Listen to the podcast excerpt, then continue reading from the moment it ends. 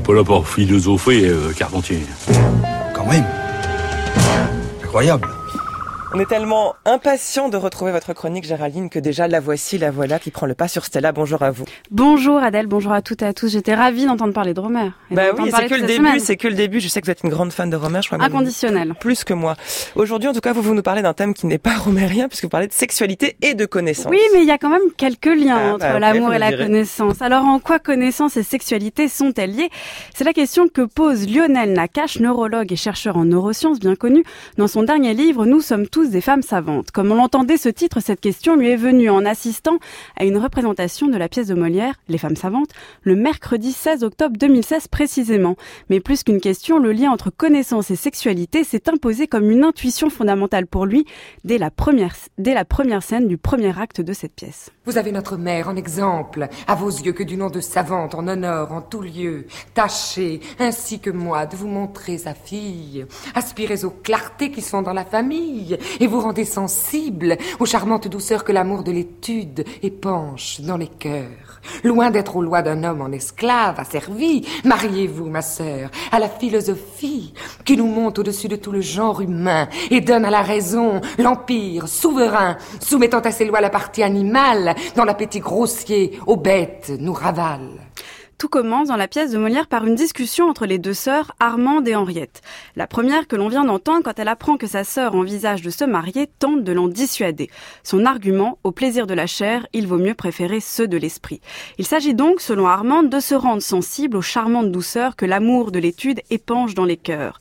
D'emblée, elle met ainsi au cœur de sa réflexion le rapport qu'il y a entre le corps et l'esprit, la tête et l'entrejambe. Mais de quel rapport, selon, existe-t-il si ces deux-là s'opposent? C'est bien ce Armand nous dit, quand on aime l'étude, on ne peut que mépriser les plaisirs du corps, les sentiments du cœur et plus largement tout ce qui relève de la chair, de la sensualité et de la conjugalité. Et c'est bien ce même rapport d'opposition que sa sœur Henriette va reprendre, mais en l'inversant. Voici donc ce que répond Henriette, toujours acte 1, scène 1 des femmes savantes, à sa sœur Armande qui, je le rappelle, tente de la dissuader de se marier. Le ciel, dont nous voyons que l'ordre est tout-puissant pour différents emplois, nous fabrique en naissant.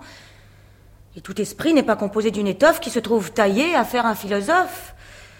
Si le vôtre est né propre aux élévations où montent des savants les spéculations, le mien est fait, ma sœur, pour aller terre à terre. Et dans les petits soins, son faible se resserre. Ne troublons point du ciel les justes règlements, et de nos deux instincts suivons les mouvements, habités par l'essor d'un grand et beau génie les hautes régions de la philosophie, tandis que mon esprit, se tenant ici-bas, goûtera de l'hymen. Les terrestres pas. Henriette est l'opposé de sa sœur Armande. Au plaisir de l'étude de la tête et de l'esprit, elle préfère ce terre à terre, comme elle le dit, du mariage et du corps. Si l'on suit donc cet échange qui ouvre la pièce de Molière, s'il y a un lien entre essence, entre connaissance et sexualité, il semble exclusif. Soit on aime le corps, soit on aime l'esprit, mais pas les deux en même temps. Peut-on alors véritablement parler de lien entre l'une et l'autre si elles ne font que s'opposer? Le propos de Molière est en fait plus subtil que ça, car Armande ne semble pas exclure l'amour, elle exclut précisément celui corps, mais il y a bien un amour de la connaissance et peut-être même un rapport charnel à la connaissance. De la même manière, sa sœur Henriette ne, ne dénigre pas l'esprit, elle dit seulement que, je cite, le sien est fait pour aller terre à terre, signifiant par là même qu'il peut y avoir un esprit, mais fait pour le corps, la matière, le charnel. De là cette question, plutôt qu'un rapport d'opposition et d'exclusion, n'y a-t-il pas plutôt entre connaissance et sexualité une véritable intrication? Les femmes docteurs ne sont point de mon goût. Je consens qu'une femme ait des clartés de tout, mais je ne lui veux point la passion choquante de se rendre savante afin d'être savante. Et j'aime que souvent, aux questions qu'on fait, elle sache ignorer les choses qu'elle sait. De son étude, enfin, je veux qu'elle se cache, et qu'elle ait du savoir sans vouloir qu'on le sache. Sans citer les auteurs, sans dire de grands mots et clouer de l'esprit à ses moindres propos. La thèse de Lionel Nakache dans son livre est qu'il y a entre connaissance et sexualité une véritable analogie.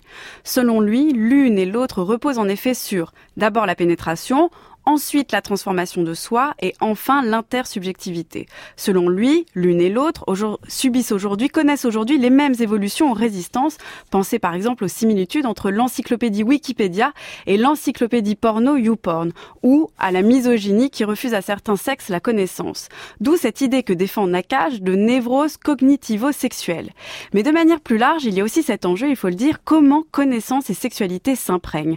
Pourquoi, par exemple, on ne connaît bien que ce qui nous attire Pourquoi on peut aussi élever conceptuellement le plus trivial?